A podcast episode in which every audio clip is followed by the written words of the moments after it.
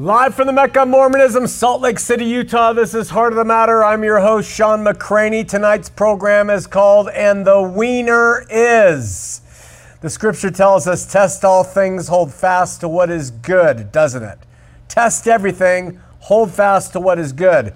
Relative to what is good, Paul says in Philippians four eight, finally, brethren, whatsoever things are true, whatsoever things are honest, whatsoever things are just, whatsoever things are pure, whatsoever things are lovely, whatsoever things are of good report, if there be any virtue, if there be any praise, think on these things.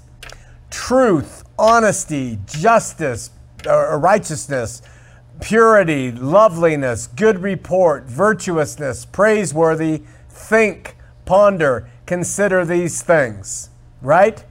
So I have long seen the ministry that we're involved in here as an opportunity to kind of step out on the edge and really try to live the faith openly without any fear of error or, or uh, to honestly test things and see what holds water, see what doesn't, and make changes. I, I think it's a good way to do it.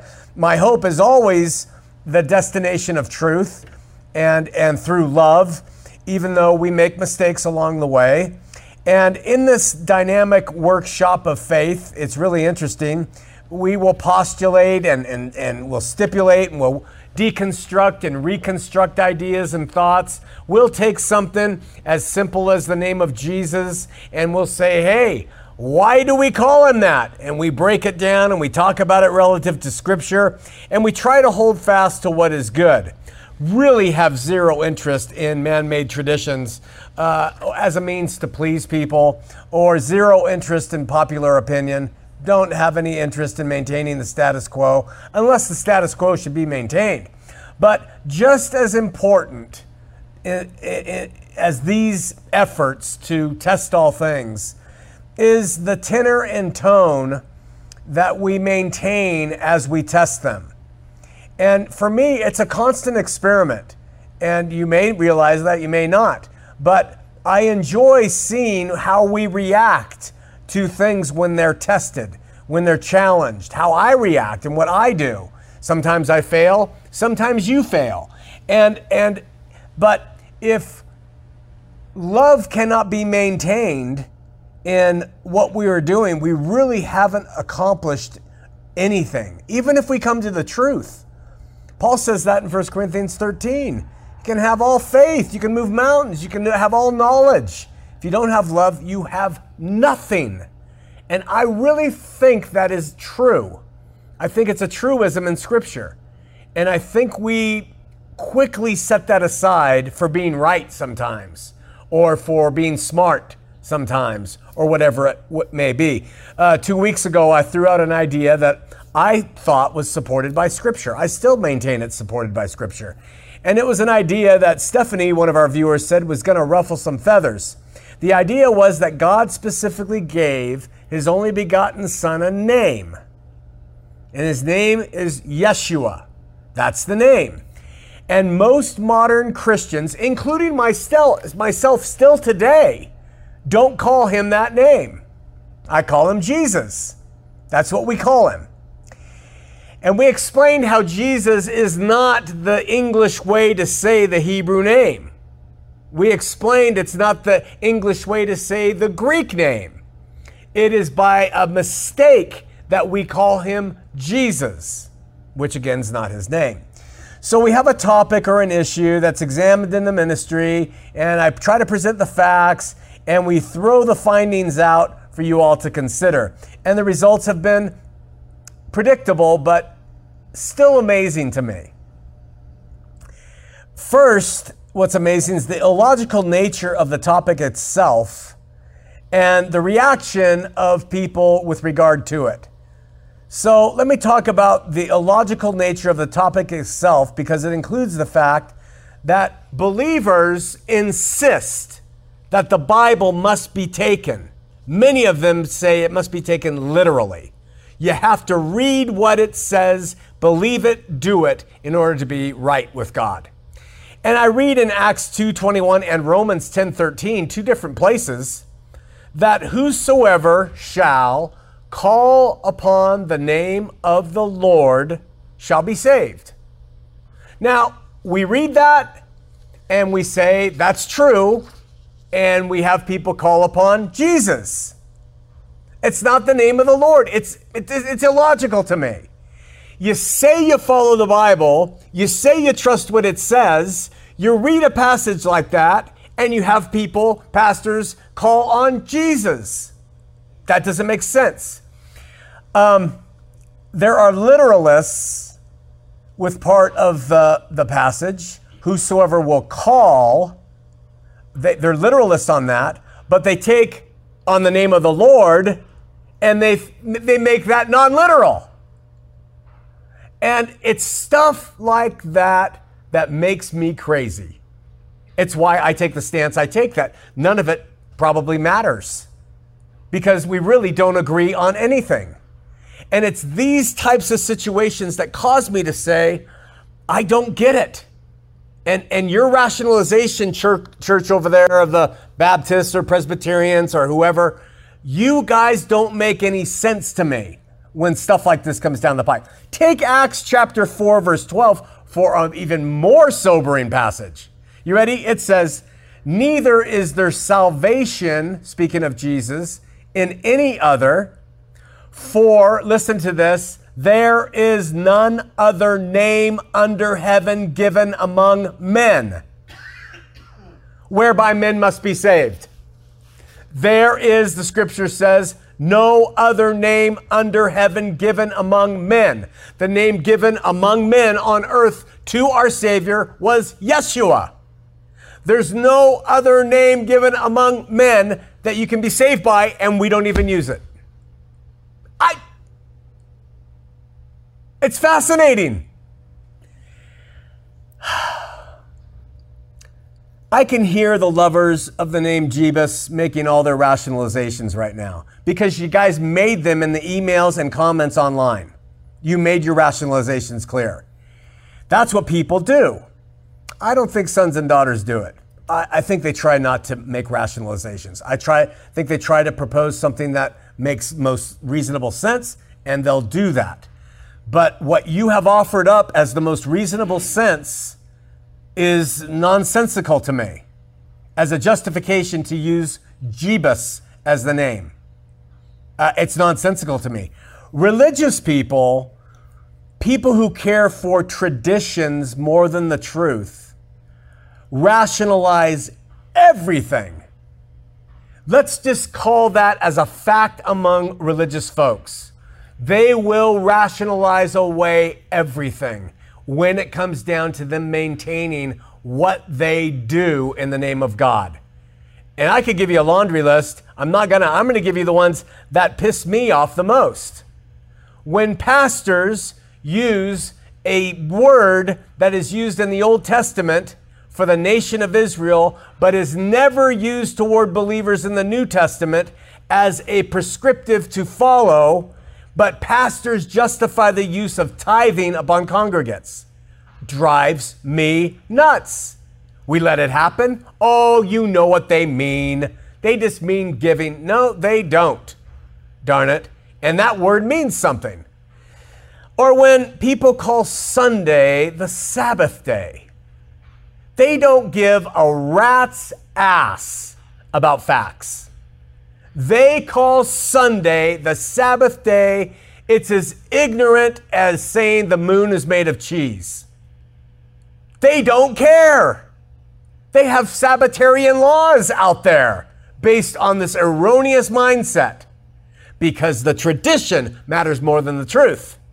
Or when faith healers cannot explain why they never heal an amputee. Never. We never see it. They can heal everything else, especially the, the hidden diseases, the lumbago, oh, my back hurts, all that junk.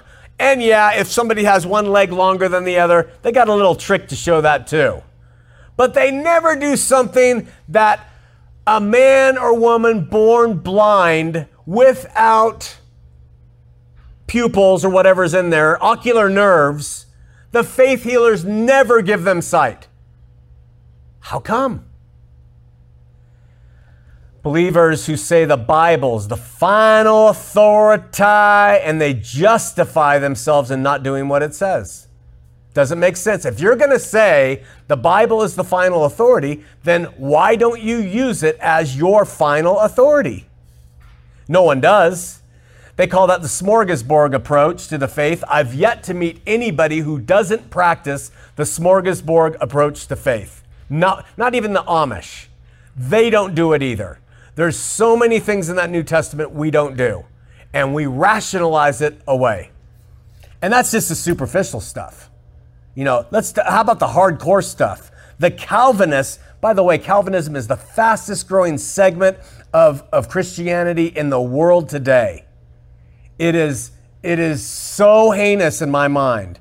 They preach and teach a God who knows everything before anything happened. He's a God who's in control of everything, completely beginning to end. He's a God who they say is love. And he's a God who decides that a small segment of all human beings are going to be his, and the rest that he created, he will not elect to be his, and they will burn forever in the eternal hell because he chooses not to save them. Does that make any sense? Ken just said, nice guy. Exactly. Or when people say, this one bugs the heck out of me, Jesus paid for the sins of the world uh, through his suffering on the cross. And the Father is going to beat the hell out of anyone who doesn't receive that. The Father let the hell be beat out of Jesus on behalf of the world, and he's going to re-beat the hell out of everybody who don't believe on him. This doesn't, it's, it doesn't make sense. And it's stuff we say and teach over and over again. How about the people saying that Jesus from birth in his little baby body, which was tempted, which didn't know everything, which learned obedience by the things he suffered, I'm quoting scripture there, was God. He was God. That's how they say it. Jesus, he's God. And they say he's just as much God, co-equal, co-eternal with his Father. He's walking around. He's, he's having thoughts. He's being tempted. He doesn't know the day he's coming. Only uh, the Father knows, but he's God. The illogical nature of the beliefs over what the scripture reasonably says, because tradition is more important than truth. There are, the, there are believers who say they have the ability to open up the Bible and tell you what is culturally mandated and what is not. And they're in these ten thousand different uh, uh, denominations. And we take the whole cluster of all of this and we wrap it up in people's need to be right and people's need to protect their traditions and people needing to feel like they have more truth than the next guy. These are some of the illogical religiosities people use, but we need to look at the reaction these same folks have when their views are challenged. That's that's part two of this little presentation. The reaction that people who have these religious traditions they defend, what their reaction is when you challenge them. Like if a Calvinist, an ardent five-point Calvinist is watching the show tonight, he is hitting as hard as he can the th- thumbs down button. He's doing that as quick as he can because, man, you're challenging him. And in the show called Goodbye Jesus, the responses were not true, honest, lovely, of good report, virtuous, praiseworthy. They were justifications for maintaining non-biblical truths, uh, counterattacks on me, uh, mockeries, errant suppositions, religious positioning, appealing to authority uh, by cutting and pasting other people's views and sticking it in the comments, sending me emails of why Jesus' name's okay, and uh, all over a single topic of how Yeshua's name is not Jesus. Why did that reaction happen with something like that? It's the tendency for us to want to be right, to maintain our beliefs. I get that. I want to be able to continue to call Yeshua Jesus. It's convenient. My tongue can say Jesus easily. Every time I have to make the decision to say Yeshua, I get stumbled up. It's a pain in the butt. I have to break free from what I've learned to do, and I'm comfortable in saying Jesus, so it must be okay. And you know, I don't want to sound like one of those people who use special terms to distinguish themselves. We've met them too. So that's embarrassing. And you know, Jesus is the name I've always used and I'm completely used to it. So that's another reason. And I know that God, he's not going to condemn me to hell because of the name I'm using. I don't think that's the type of God I worship. But you know, if I care enough about the truth, maybe I would say the name if I care enough about it. And, um, Finally, I would never correct somebody or attack someone for referring to the Lord by any name they want. Jebus, Jesus, Joshua, Jesus, Jeshua, any of those. The, the dude, my homeboy, as it says on t-shirts at the mall. Whatever you want to call him, you know. However, I do personally want to live by truth as closely as possible, even if God will give me a pass. I don't know why some of you guys don't too. I don't know why you want to defend an errant position. Now, if you say, hey, I just want to call him that, I'm comfortable with it, hands off. But when you start defending it, you can't do that. You can't defend it. You can say you can defend it, but I don't think you can defend it if you read the scripture and believe what it says. No other name given among men that can save you. Well, I want to go by that name. The angel did tell his father, hey, this is what I want you to call him because he will save us, Yeshua. That's what God's angel told Joseph. I don't know how you get around that. But nevertheless, to show that I am, you know, cool and I'm free, I'll say Jesus in there to make everyone feel comfortable. He hasn't gone so far off the edge, right? Because Yeshua, man, that's starting to really kind of become a legalistic thing. And by God, you don't want to you don't want to look legalistic in this gospel, right? So what I've been proposing over the years in subjective Christianity is tough because it winds up being a double-edged sword people don't really understand. And so I have to reiterate it every now and then. As a teacher, I'll teach what I believe is right. That's what the shows are. That's what the sermons and things are. What I believe the Bible's saying, I try to live by it the best of my ability. On the other hand, as a Christian, I will love everybody's variant, different, obscure, maybe correct views that differ from mine. That's the double-edged sword of, of subjective Christian uh, living. You say and teach what you believe is true, but you love everybody's divergent opinions and ways, uh, irrespective of what you believe. I think that is central, and I don't think the, the, the, the Christian church is going to change until believers embrace that open uh, way of, of dealing with each other instead of fighting. So teach what I see as the truth without compromise while loving others completely along the way. And I'm convinced that until we do this, we will forever be emailing each other with insipid arguments to justify our beliefs, our pet beliefs, when it's as simple as say, Sean, I think that's a great a thing you're saying. I don't really believe it, but that's okay. On we go. And when are we going to get that? When will you guys drop the, the gun and that you want to point at someone's head because they bring something up to you that you don't agree with? The, com the topic was pretty straightforward.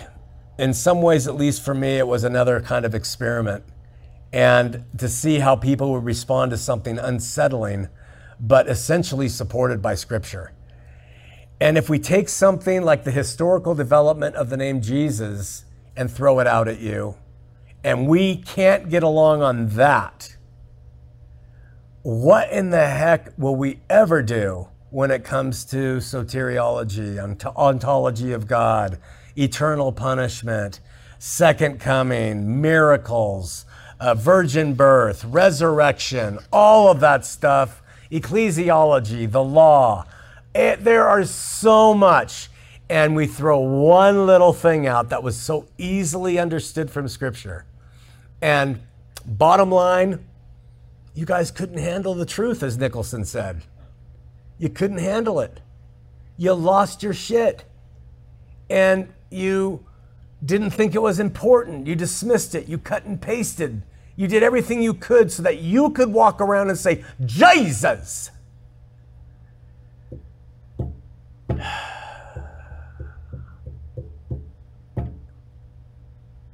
I had to say it. That's, that's, that. Uh, who is the wiener in all this?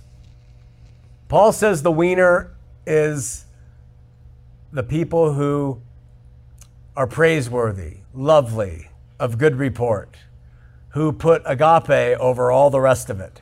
Those are the wieners. And so to those of you who hear things on this show and are able to say, Sean, I disagree with this, but uh, I love your right to share it and learn from other things, praise God. You're the wiener. You guys who attack and malign and criticize and justify your pet doctrines in the face of a teaching that goes counter to it, you're not wieners. You're just not wieners. We'll see you. Write your comments below, and we'll talk about them tomorrow night here on Heart of the Matter.